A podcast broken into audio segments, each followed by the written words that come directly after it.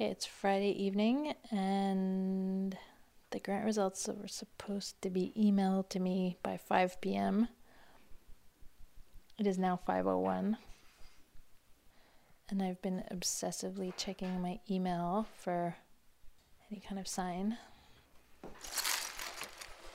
Jack is building Lego. Adam is building Lego. That's the sound of Lego being shuffled. Look at it. It only needs one more piece. Oh, yeah. This is the sound of obsessively updating your inbox.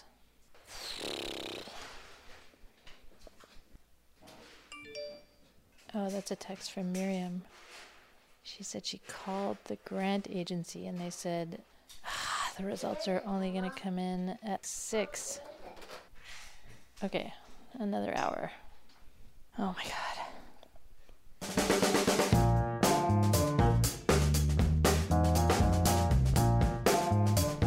Hi, I'm Tally, and you're listening to First Day Back. This podcast is about getting back to work after six years with my kids. I've applied for a small grant to develop a film, and that's the email news I was waiting for in the previous clip. If you're just tuning in now, this podcast is chronological, so I do recommend you go back and listen in sequence.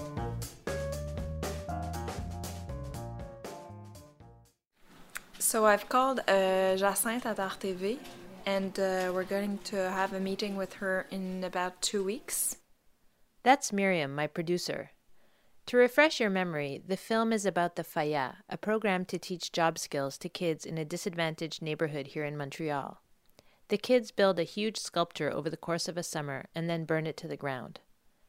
The financing details can get a bit intricate, but the gist of it is this. A producer can raise more money than I can do alone. So if Miriam can raise enough money to shoot, we'll make the film. If she can't, there's no film, and I'm back to square one. That grant I applied for on my own is a small amount, just enough to compensate me for my research. And on her side, Miriam can shop it to broadcasters, and if a broadcaster says they'll air the film on TV, it gives the project credibility, and we can get more investment. There's some time pressure here because we want to be shooting this summer, and that's faster than these things usually work. Also, Miriam is having a baby really soon, and she'll be on her own mat leave. She's starting with a broadcaster called Art TV that focuses on artistic themes and have aired two of my previous films. These meetings, by the way, usually take place in French because the project will be in French. The mission of Art TV is being, uh, how do you say grand public in English? Like uh, general public. Yeah, it's for the general public, but as well, it has to have an artistic side. So I think Falla, it's perfect for them because it has the artistic side of building this this culture but at the same time it's social and it's a reflection and and they know you though no they, you've worked with them Yeah, yeah, yeah. She tells me about two other broadcasters she's targeting, and she thinks they're all good bets. We get along super well, so I decide to come clean. I tell her this is actually my first project in over five years. And I ask this As a producer, like, what do you think when you see somebody uh, like me who's kind of disappeared from the filmmaking landscape for a little while? Like, do you have concerns? Or Are you thinking to yourself, like, well, she hasn't really been around much? you know what i didn't even know because i thought you were working but with somebody else you know i i was aware that you had babies and i didn't know that you've stopped and it was a rational decision and So you're worried now? No, I, I'm not, you know, because it's, well, maybe it's because I'm pregnant. So I hope people won't forget me while I'm, I'm gone. So why are you so concerned about this? What's the Um, I difference think- between just taking time off and Uh, no, I think any freelancer, when you are out of the picture for a little while, you think that everybody's forgotten you for sure. And then if you've come back after a while, there is definitely the feeling that um, maybe people are insecure that you've lost your touch. and I, is it this question? These questions are are they more important for you because it's they are linked to maternity? as opposed to as if you you've decided to go around the world and you know travel for two years. Would that be more acceptable in your yeah, probably because people would think it was a really exciting, amazing, stimulating time if I had gone around the world, but people are probably thinking that I didn't do that much interesting when I'm on maternity leave.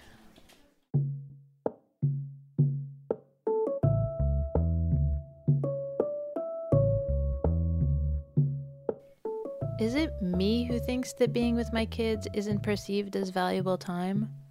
Or is that the way it's seen for real? Miriam didn't seem fazed. Sometimes things come at you at just the right time. My friend sent me this long quote from Patti Smith, one of my favorites. She's talking about how after her husband died, she had to get back out there and make money. So she started releasing music again. Here's what she said When I started doing interviews, people kept saying, Well, you didn't do anything in the 80s and I wanted to get Elvis Presley's gun out and shoot the television out of their soul. How could you say that? The conceit of people to think that if they're not reading about you in a newspaper or magazine, then you're not doing anything. She goes on I'm not a celebrity, I'm a worker. I've always worked. I was working before people read anything about me, and the day they stopped reading about me, I was doing even more work. And the idea that if you're a mother, you're not doing anything, it's the hardest job there is. Being a mother or father requires sacrifice, discipline, selflessness, and to think that we weren't doing anything while we were raising a son or daughter is appalling. It makes me understand why some human beings question their worth if they're not making a huge amount of money or aren't famous, and that's not right. That's the end of her quote. You know, everybody uses those cliches that mothering is the hardest job there is, but to hear it from Patti Smith, that she was off being a mother, and when she came back, all people saw was this empty space in the arc of her career, well, that feels really good.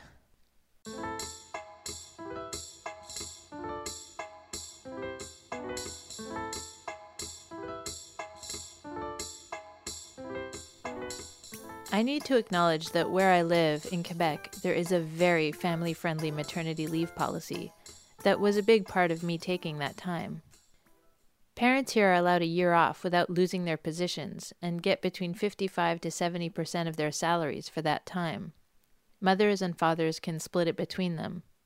I know that's not the case in the US, though many parts of Europe have comparable policies.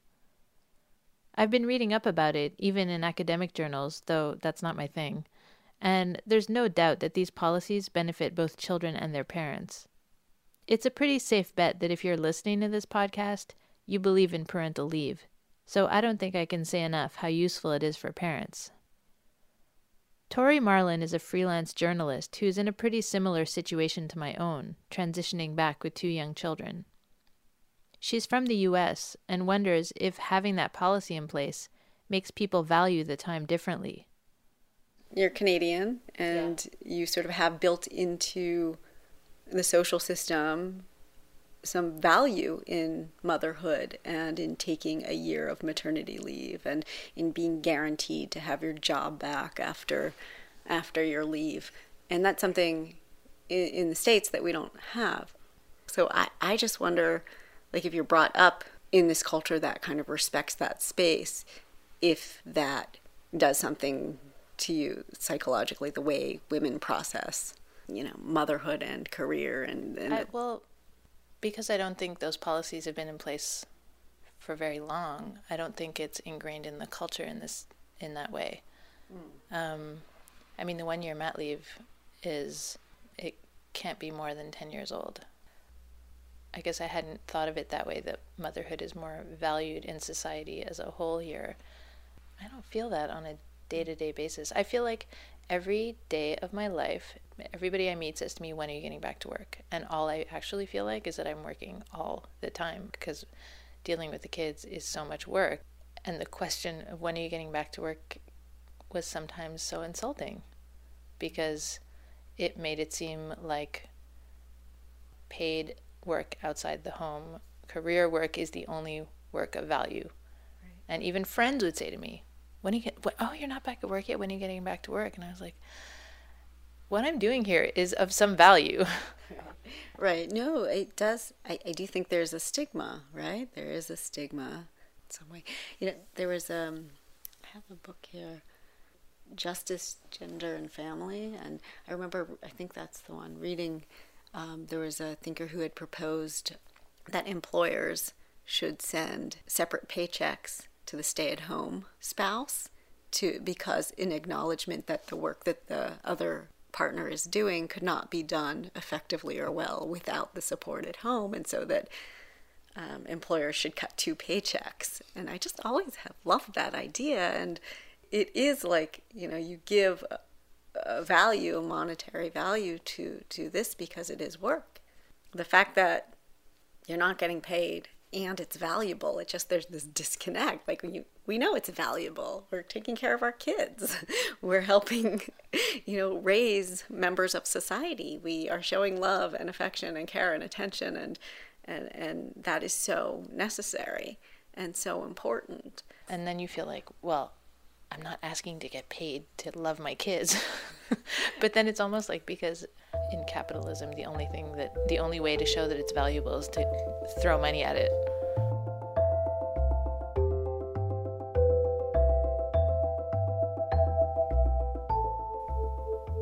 Meanwhile, back at the ranch, the drop off with Adam has been improving. He's not clinging to me like on a sinking ship anymore, but it's still not easy. Daycare is mostly affordable here, and so it's much more common to have your kid in daycare than hire nannies. Adam's daycare is in a small church. It's so cozy and so homey. It's almost nicer than my house.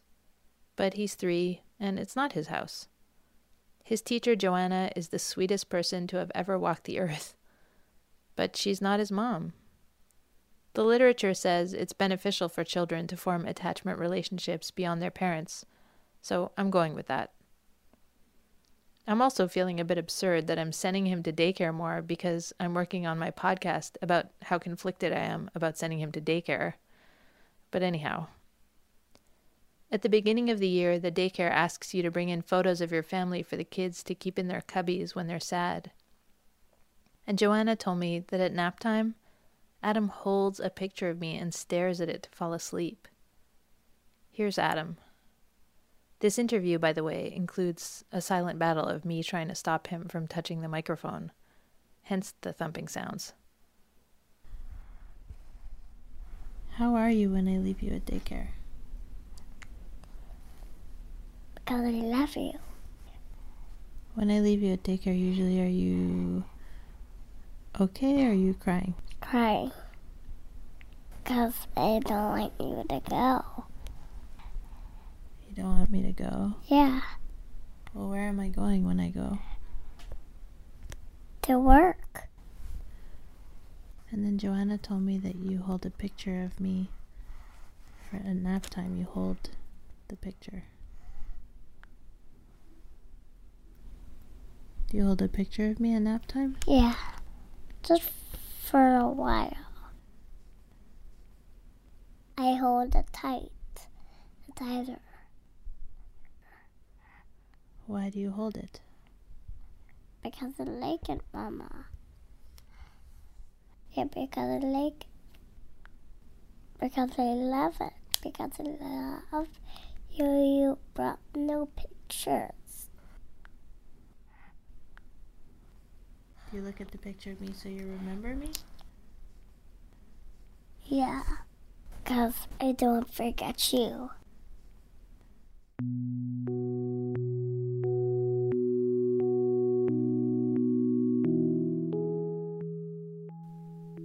Heartbreaking, right? But in some perverse way, that clip is what I want to hear. Maybe I'm at a point where I need to hear that even though I'm starting to be around less, they still need me. I've been feeling so ready suddenly to be getting back to work. It's like that part of me was dormant and now I'm super awake. Maybe I need them more than they need me right now.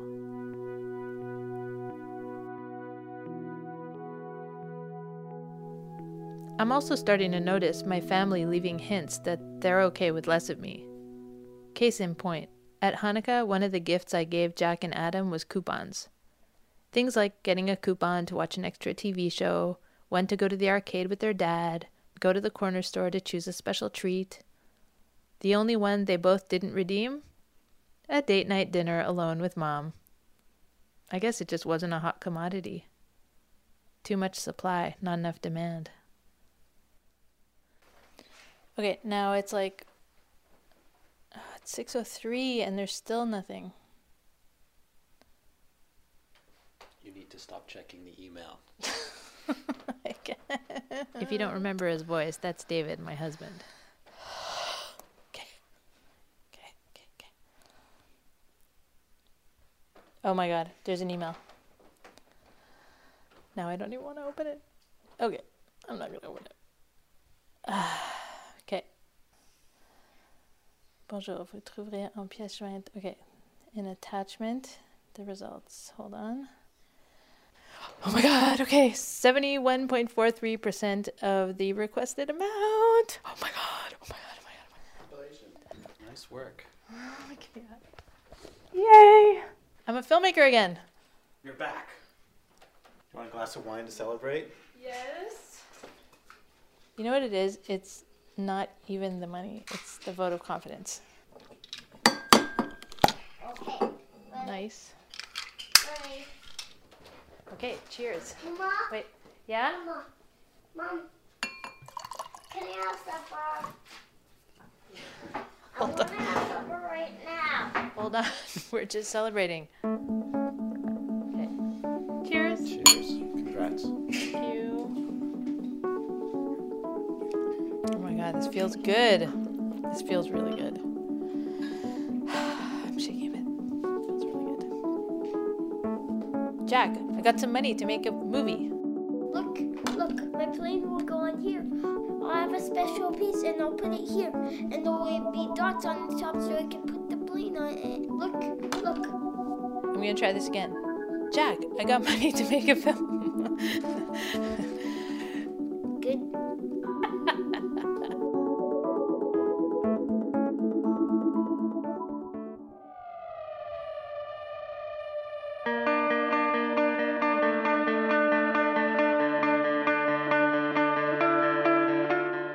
The bottom line getting the grant was a good first step, but it's just that a first step. I am still a long way away from my first day back. Join me next episode as I keep trying to move it all forwards. First Day Back podcast has a Facebook page you can like and a Twitter account you can follow for updates and info. Also, if you like First Day Back, please subscribe on iTunes, and now it's on the Stitcher app for Android phones. Both those places encourage you to get your listeners to rate and review, so I'd be grateful if you did either. Also, I'd love to hear from you, so drop me a line if you have any feedback. Maria Shamus Turner was the associate producer on this episode. Also, thanks to Tori Marlin, Miriam Berthelet, Megan Price, Marcy Denisuk, and my husband David, who is not only tolerating having his life aired like this, but has also dealt with my website and all the podcasting stuff. Musical thanks to Podington Bear, Ending Satellites, and Jahzzar of the Free Music Archive. Thanks for listening.